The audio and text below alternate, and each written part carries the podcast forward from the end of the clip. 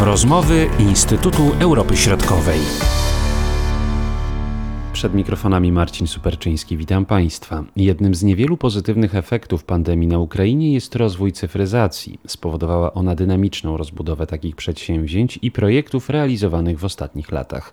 Dotyczą one praktycznie każdego obszaru życia społecznego na Ukrainie. Systemowe rozwiązania dotyczące cyfryzacji są realizowane w ramach Państwowej Strategii Rozwoju Regionalnego i znalazły m.in. swoje odzwierciedlenie w niedawno podpisanej przez prezydenta ustawie o powołaniu Biura Bezpieczeństwa Ekonomicznego, przekonuje starszy analityk zespołu Europy Wschodniej dr Marta Drabczuk. Jeżeli mówimy o procesie e, cyfryzacji, to on tak naprawdę przyspieszył, ponieważ sama cyfryzacja, sam proces cyfryzacji rozpoczął się tak e, powiedzmy umownie od 2016 roku i to jest taka data graniczna, ponieważ wtedy powstała cyfrowa e, agenda Ukrainy i koncepcja rozwoju gospodarki i społeczeństwa cyfrowego, z tym, że na lata 2018 2020, więc to już wygasło, natomiast znalazło swoją kontynuację obecnie w Państwowej Strategii Rozwoju Regionalnego, tylko tu już do roku 2027. I ten e, proces cyfryzacji o tyle dobrze potoczył się, czy toczy się w dalszym ciągu na Ukrainie, że pewne takie systemowe działania zostały podjęte jeszcze w, właśnie przy poprzednich obowiązujących koncepcjach, a są kontynuowane obecnie. Jeżeli byśmy mieli przejść stricte do obszarów, które w chwili obecnej są rozwijane, jeżeli mówimy o e-usługach, to znowu na y, okres do 2000, mniej więcej 2023 roku jest przewidziane, że takich obszarów zostanie zrealizowanych około 60. Czyli właściwie każda usługa, która się mieści gdzieś w wymiarze społeczno-gospodarczym, ale także w zakresie oczywiście życia politycznego. Jak to powiedział kiedyś prezydent Załański, wszystko co można cyfryzować, cyfryzujmy.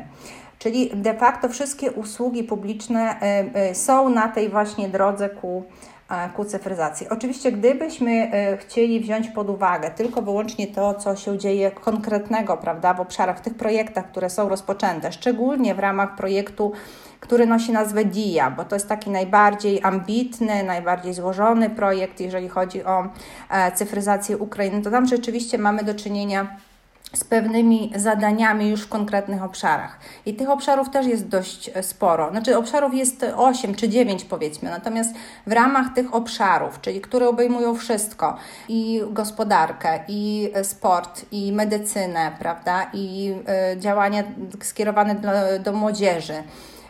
Tych działań jest bardzo dużo, natomiast w ramach tego bardzo złożonego projektu to wszystko dzieje się jakby równolegle. W tej chwili toczy się, e, czy otwartych jest około nieco ponad 90 takich e, projektów, więc de facto każda sfera tego życia przechodzi jakąś tam transformację właśnie w kierunku przeniesienia się do e, wymiaru, wymiaru elektronicznego. Jeśli chodzi o walkę z korupcją, bo tutaj także podjęto działania, prawda, które są no niezwykle istotne dla funkcjonowania państwa, także wizerunku państwa za granicą. No, wiemy o tych warunkach, które musiała spełnić Ukraina, ubiegając się o kredyty chociażby z Międzynarodowego Funduszu Walutowego czy z innych źródeł? E, jeżeli chodzi o walkę z przestępczością zorganizowaną, z działaniami korupcyjnymi, to dosłownie e, w dniu wczorajszym prezydent Załański podpisał ustawę o powołaniu Biura Bezpieczeństwa Ekonomicznego który de facto też będzie działał w oparciu o takie usługi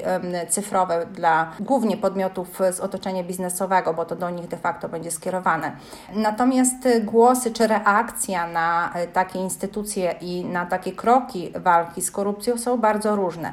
Znowu tutaj w zależności od tego, czy ktoś jest po stronie obozu władzy, czy przeciwko niemu, prawda? Jeżeli chodzi o cyfryzację właśnie tych działań, które są ukierunkowane na walkę z korupcją, to problem polega na tym nie na samym zastosowaniu technologii czy jakichś algorytmów, tylko na standaryzacji i na utworzeniu oczywiście jednolitych rejestrów. Połączenie tych rejestrów z poziomu ogólnopaństwowego i też na poziomach e, samorządowych, na poziomach e, lokalnych, prawda?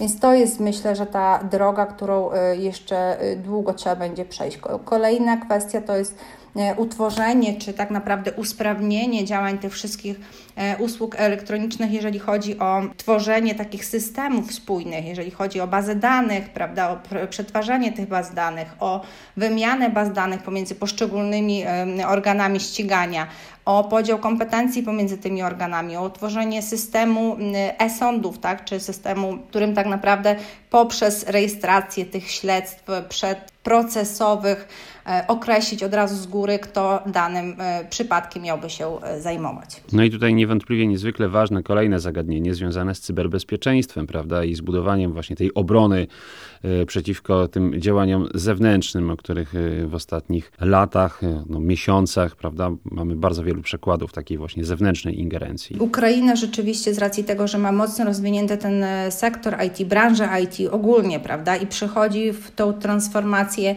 w tempie ekspresowym, moglibyśmy powiedzieć, wielotorowo. Jest y, oczywiście narażona. No już tutaj jakby mm, dodatkowo też gdzieś tam należy uwzględnić te ataki, które się pojawiają chociażby ze strony okupanta, który na, e, na terenie Ukrainy się znajduje. Kwestia bezpieczeństwa informacji, zwłaszcza informacji państwowych, ale także tych wszystkich danych jest e, niezwykle istotna. E, mamy takie przykłady licznych ataków i licznych zagrożeń cybernetycznych. W odpowiedzi na nie powstało nawet na Ukrainie takie Narodowe Centrum e, Państwowych Zasobów Informacyjnych i ono ma zadbać o to, żeby te zasoby właśnie państwowe były bezpieczne, żeby one, żeby one były e, archiwizowane, żeby była stworzona taka rezerwowa baza e, danych, prawda, na wypadek właśnie, gdyby doszło do ich utraty. Ale również w, w odpowiedzi na informacje Rady Bezpieczeństwa Narodowej i Obrony Ukrainy w 2000, to chyba pod koniec 2020 roku pojawiła się taka informacja o tym, że w roku ubiegłym e, około milion razy e, dokonały się właśnie te cyberataki prawda, na, na dane. Cyfryzacja Ukrainy, ale także ten postęp właśnie w tym, w tym wymiarze IT, prawda, wymiarze technologicznym będzie generował takie zagrożenie jakby też w przyszłości. Stąd też za próby czy za za opracowanie takich możliwych wariantów, żeby zwalczać i zapobiegać właśnie tym e, zagrożeniom. Ma odpowiadać Krajowe e, Centrum Koordynacyjne e, Cyberbezpieczeństwa. To centrum w ostatnim czasie, czyli właściwie w ostatnich pół roku, podpisało takie memoranda o współpracy z różnymi podmiotami. Około 30 firm będzie współpracowało właśnie w zakresie reagowania prawda, na pojawianie się tych zagrożeń. To są firmy prywatne, aczkolwiek te partnerstwa czy ta synergia taka właśnie w sektorze publicznym i prywatnym gdzieś tam e, będzie bardzo istotna, żeby ten e, projekt w ogóle się udał. Skąd środki na takie działania? Y, skąd y, no właśnie fundusze, to jest jedna rzecz, a z drugiej strony też dobre wzorce, skąd Ukraina czerpie? Jeżeli chodzi o pieniądze, to pieniądze przede wszystkim na y, powiedzmy taką podstawową cyberochronę są przewidziane w budżecie. Nie są to jakieś ogromne środki, natomiast rzeczywiście na takie działania powiedzmy podstawowe, a i owszem. Po drugie, jakbyśmy spojrzeli na mm, całą branżę IT, czyli na to, co się mm, tam w tej chwili dzieje. E, paradoksalnie, jakby w ogóle e, popyt na specjalistów z branży IT wśród firm zagranicznych jest zdecydowanie większy niż wśród firm ukraińskich, więc stąd e, ta branża IT, która stanowi de facto zaplecze prawda, całego procesu cyfryzacji na Ukrainie, ona przyciąga ogromne środki.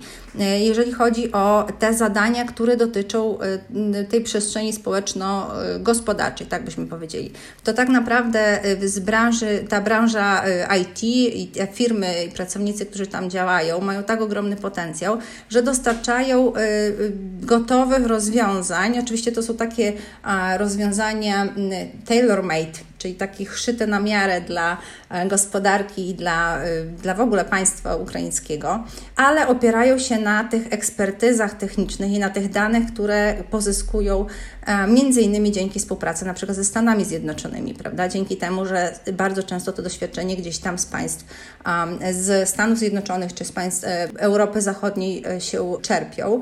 Między innymi na przykład tutaj Estonia pomaga Ukrainie, jeżeli chodzi o takie wzorce cyfryzacji, czy takie powiedzmy algorytmy, czy jakieś standardowe kroki, e, żeby Ukraina nie popełniała jakby tych błędów, które inne państwa już mają za sobą. Oprócz tego y, te podstawowe problemy, z którymi y, mierzy się każde państwo, które przechodzi y, ścieżkę transformacyjną w, w kierunku jakby cyfryzacji, one są już gotowymi case'ami, czyli Ukraina może się uczyć na innych państwach, między innymi z Unii Europejskiej. Czy pandemia wpłynęła w jakiś sposób na ten proces wdrażania tych rozwiązań, czy to można powiedzieć idzie takim zupełnie innym torem, niekolizyjnym? Według mnie pandemia przyspieszyła, to znaczy pandemia tak naprawdę przyspieszyła to tempo wdrażania zmian, bo ono i tak było dość wysokie.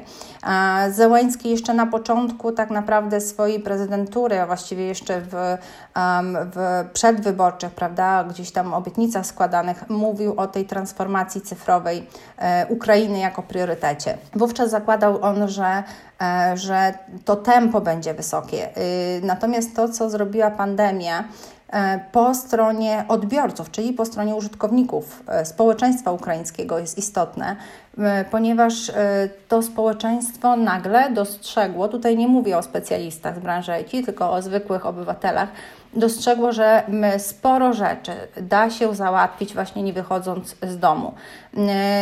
Tutaj znowu jakby podkreślając to, że cyfryzacja w epokę tej pandemii naszej koronawirusowej e, przyniosła też pewne takie niemiłe e, niespodzianki, czy niemiłe zaskoczenie dla Ukraińców.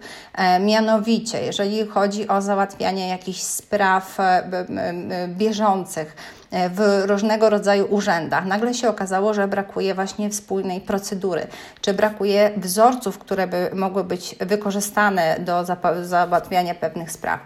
Z pomocą oczywiście przychodzi y, szybko i sprawnie zmieniający się właśnie znowu ten y, projekt DIA, prawda? Tam się sporo dzieje. E, ale problem polega na tym, że należy wdrożyć podpis cyfrowy. Jeżeli podpis cyfrowy, który identyfikuje daną osobę, oczywiście będzie jak najszybciej wdrożony, wówczas te wszystkie, ta, ta szeroka gama usług elektronicznych, publicznych usług elektronicznych będzie dostępna dla większego grona Ukraińców. To też jakby gdzieś zmienia taki sposób myślenia, prawda? To też umożliwia Ukrainie takie naturalne prze, przewartościowanie pewnych rzeczy, czy pandemia spowodowała to, że ten skok cyfrowy staje się czymś bardzo naturalnym dla Ukraińców. Już nie patrzą na niego przez pryzmat tego, że ktoś tu przyjdzie i nam coś narzuci, prawda? Tylko przez pryzmat tego, że to jest taka konieczność, żeby funkcjonować w obecnych e, realiach. Mówiła dr Marta Drabczuk. Marcin Superczyński do usłyszenia. Były to rozmowy Instytutu Europy Środkowej.